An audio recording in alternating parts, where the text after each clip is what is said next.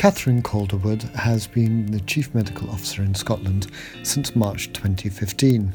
Her first CMO report, which she titled Realistic Medicine, has created quite a stir, even beyond the borders of Scotland. Helen MacDonald, clinical editor for the BMJ, and myself, Duncan Jarvis, multimedia editor, sat down with Catherine at the Preventing Overdiagnosis conference to find out what she intended with that report. Yeah, so if you could just sort of start by telling us a little bit about your background and how you came to become um, CMO in Scotland. So I'm a, an obstetrician and still have an antenatal clinic when I can get there. I started working for Scottish Government six years ago as a medical advisor for women and children's health. And I really enjoyed it, but I had a lot more obstetric practice then because I was very reluctant to, to give up the, the women and the babies because that's really what I loved. And I, I then realised that I could really make a difference because actually the, the jobbing clinician in the policy environment has such a wealth of knowledge and it became clear that I could advise on other areas that I wasn't the expert in just mm. because I was a, a medic in the NHS in Scotland. And so uh, jobs changed a bit, and I then ended up being somebody that advised on acute specialties and surgical specialties. And I also then um, was, uh, I suppose, approached by the NHS in England and became the National Clinical Director for Women's Health and Maternity Services, advising Bruce Keogh and uh, colleagues in NHS England. So I was doing a job where I was in Scotland advising Scottish Government and in NHS England two days a week advising NHS England. But as I always said, that women and the babies weren't any different just because the two countries had a border between yeah. them. And so, so I think that allowed me to see a healthcare system that was very different. And I was right at the beginning of NHS England and the start of all of the CCGs and the commissioning, and that that to work in two systems is very enlightening to um, to see then what I could see that was good about that and bring back to Scotland when I then got the CMO job. And I'm sure that th- that expanded knowledge enabled me then to be a, a good competitor when I was interviewed to be chief so medical officer. You wanted to pick or steal? So I think some of this driver, they're trying to drive quality. What happens in England with some of the payment by results and some of the um, CQUINs where you're rewarded for uh, additional value, if you like, and also where the, the, payment won't occur if you don't meet certain standards. I know that none of this is perfect, but I could see that that uh, it, it we th- there seemed to be an ability to drive quality. We don't mm. have those levers of finance in Scotland, but mm. I think that that actually what became clear to me was that you could actually people would be driven by looking at the data and wanting to make it better. So, mm. looking at their own data and realizing that it varied from other places. Why does that unit manage something in a different way? It's either uh, more efficient or it, it, it, was it offering something better for I suppose in, in antenatal services there were places were able to offer much wider choice for women much more pleasant environment and yet the, the money for that was the same so mm. I realized that actually you can in fact incentivize people not just by the finances and actually probably the clinical staff are not incentivized in our system by finances because it's not an in, for, as an individual yeah. but you, they can be incentivized by actually wanting to improve quality of care mm. and tell us a bit about your policy document your realistic medicine how what was the kind of brief of that what did you set out to do? So it, it it's the chief medical officer's annual report. Yep. All four of us chief medical officers produce one, and it's yep. a it's a health of the nation. It's a snapshot, and it, it, at a time, but it's it's a trend over time. And in in theory, one would hope we're looking at our uh, health are generally and it's improving and if it's not improving we ask questions why so it's a very useful document very mm. um, full of really really good data and often I think pored over very much by, by public health doctors mm. but I'm, I'm not a public health doctor and so I suppose I, I knew that it was valuable but I wanted to do something that would perhaps appeal to to a wider group of the medical profession. And I think that a, a, lot of, of reading that I'd done and experience, perhaps as an obstetrician, where you have a very family centered approach. So mm. we, we, we, our, our patients aren't ill for a start, most of them. It's, uh, they, they have other children to consider. The, the, the woman and the partner are very much part of who we talk to all the time. And we also, I think, uh, we offer women a, a choice which is very unusual, and involvement in their care. Mm. And they also are, are very often very, very well informed because it's such an exciting and important part of people's lives. So I, I realised that some of all of that thinking made me want to spread that into other aspects of the medical profession. Mm. And I was reading a lot of literature about how um, doctors make decisions for themselves and their own family that are different from what they would do for their patients. So, end of life, very clear research on uh, doctors. 88% of doctors wouldn't have hemodialysis, 67% of doctors wouldn't agree to be admitted to ICU, and 95% of doctors wouldn't have CPR. And yet, that isn't what we say or do to our um, patients. We, we offer them all sorts of things. And, and maybe again, back to the obstetrics, I, I was somebody who was pregnant with my own children at a time that I was experiencing looking after people in the same situation as me. So I, I, I would always think, what would they, what am I doing at 34 weeks? Well, why would this lady Mm. why would it be different the advice I would give her than me so mm. actually to read in the in in very good uh, robust literature that doctors do act differently for their patients isn't logical. Why is that?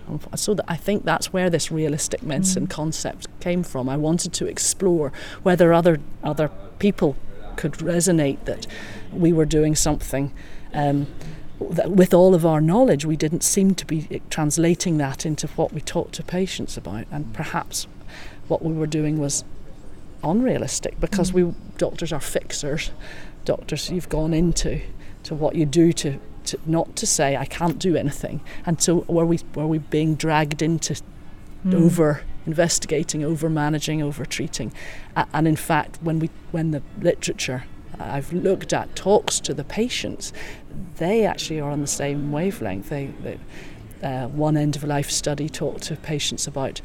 Um, they talked to the physicians first. What did they think their patients wanted, and they all said, "Oh, they want to live longer. That's what they'll prioritise." And when they spoke to those physicians' patients, no no patient said their first priority was to live longer. They all said two things: one, they wanted to be symptom free, and two, they wanted to spend time with their families. Mm. So there was a total disconnect from the, the, beliefs of the doctor, and I think that. Um, has obviously resonated. The, the, report went out and it was an open letter. The, the foreword of it is me writing to the doctors to say, can we practice medicine differently? And I asked the, the six questions about that. And then that was, I was waiting to hear from people. Mm. I, I didn't know that they wouldn't write back and say, well, that's nonsense. Tell us what the big, um, there were five or six key areas that you mentioned. Talk us through what those are.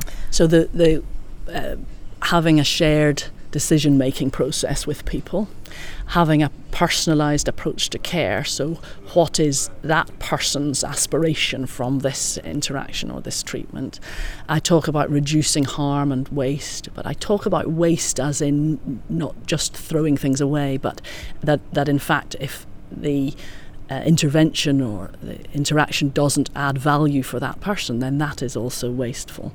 And I talk about having uh, unwarranted variation in practice and how that leads to variation in our outcomes and often to poorer outcomes for patients. And I think that has really resonated with people when I show them their own data. The, the, the usual reaction is they, they don't believe it because you're able to show really marked variation in practice and in outcomes across, well, so far all the specialties I've looked at, either mm-hmm. in length of stay or in in readmission rate or in outcomes, and it's the same procedure being done in, in the same healthcare system on roughly the same type of patients. So, so the variation is often created by the clinicians. Mm. And I think showing clinicians very data savvy people their own data, that, that really shows up for them.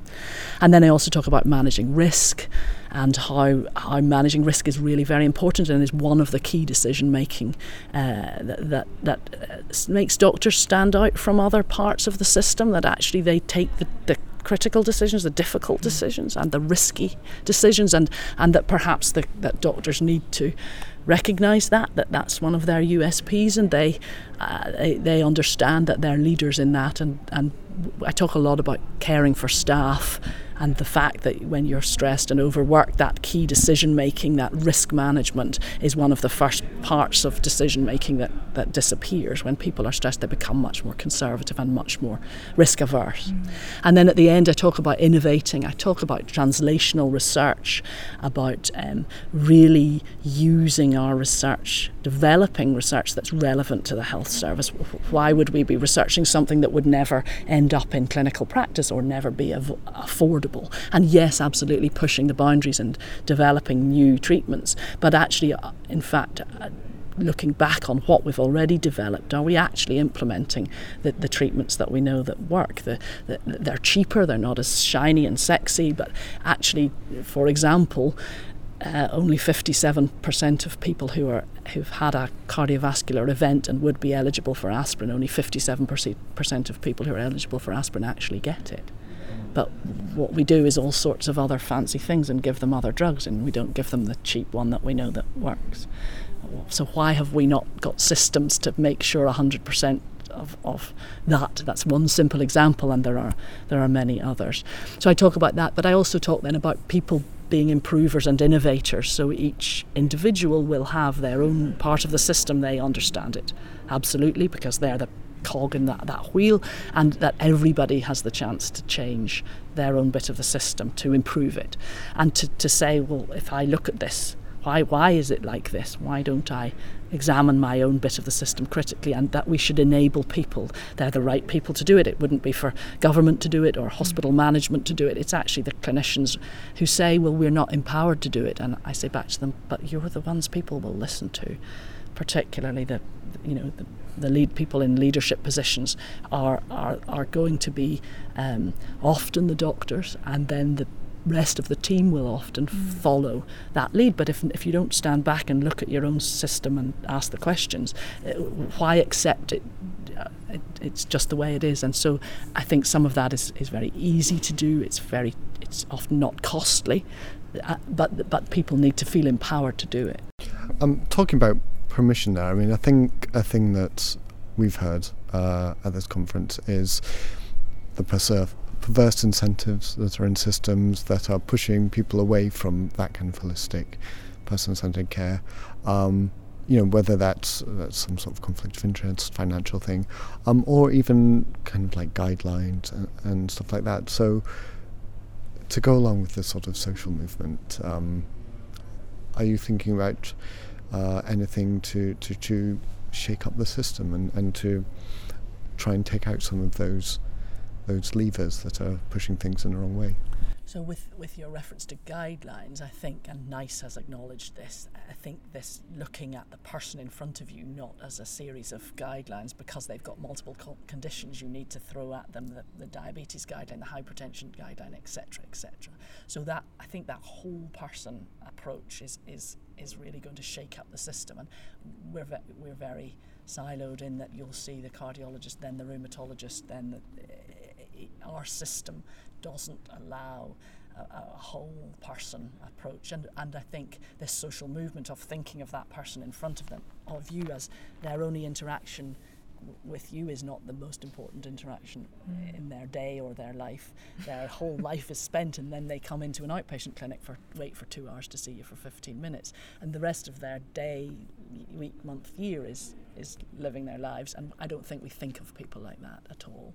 Not everybody, of course, but and I suppose the other system part is to start to talk this language to the public, and so we're planning some um, engagement events on realistic medicine in Scotland. So we've got um, a, an oversight group in Scotland of all the patient organisations. It's called the Alliance, and so they represent big and small charities that are patient support groups. So they're going to talk to their um, members about how can we have input from people who are patients.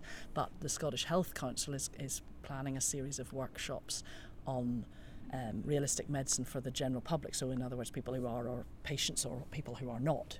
And I think that's going to be a very important discussion because one of the other concerns I've heard from um, doctors, particularly, is that we, if we are practicing medicine realistically here, uh, and the patient in sitting opposite me is talking a different language, then we can't work in a in a parallel universe. My experience of stories I've been told is though that in fact the public are much more on this wavelength already than we realise. Mm. They're more realistic. They will absolutely acknowledge that they know that coming to the doctor there isn't a magic wand. So you talked um, about how policy documents can be very interesting and filled full of a lot of data, um, but this document is quite different, um, and essentially you've boiled it down to some very very simple messages, and you've sort of gone viral.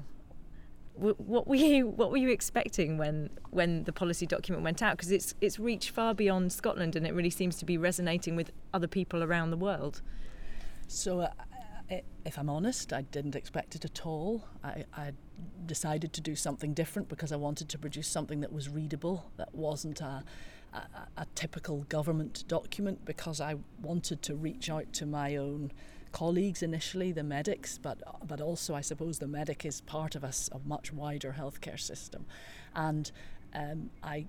I know myself what I would read and find interesting, the something that challenges me and something that, that perhaps asks me for my input into it, but also that's in a very readable, real language. And the, the, the data is all there and statistics are there if you want them. But, but what this is doing, I suppose, is trying, is trying to write an appealing document to ask questions and perhaps that's why it's been so successful. I think the questions it's asked have ended up resonating with so many people, as you say, around the world.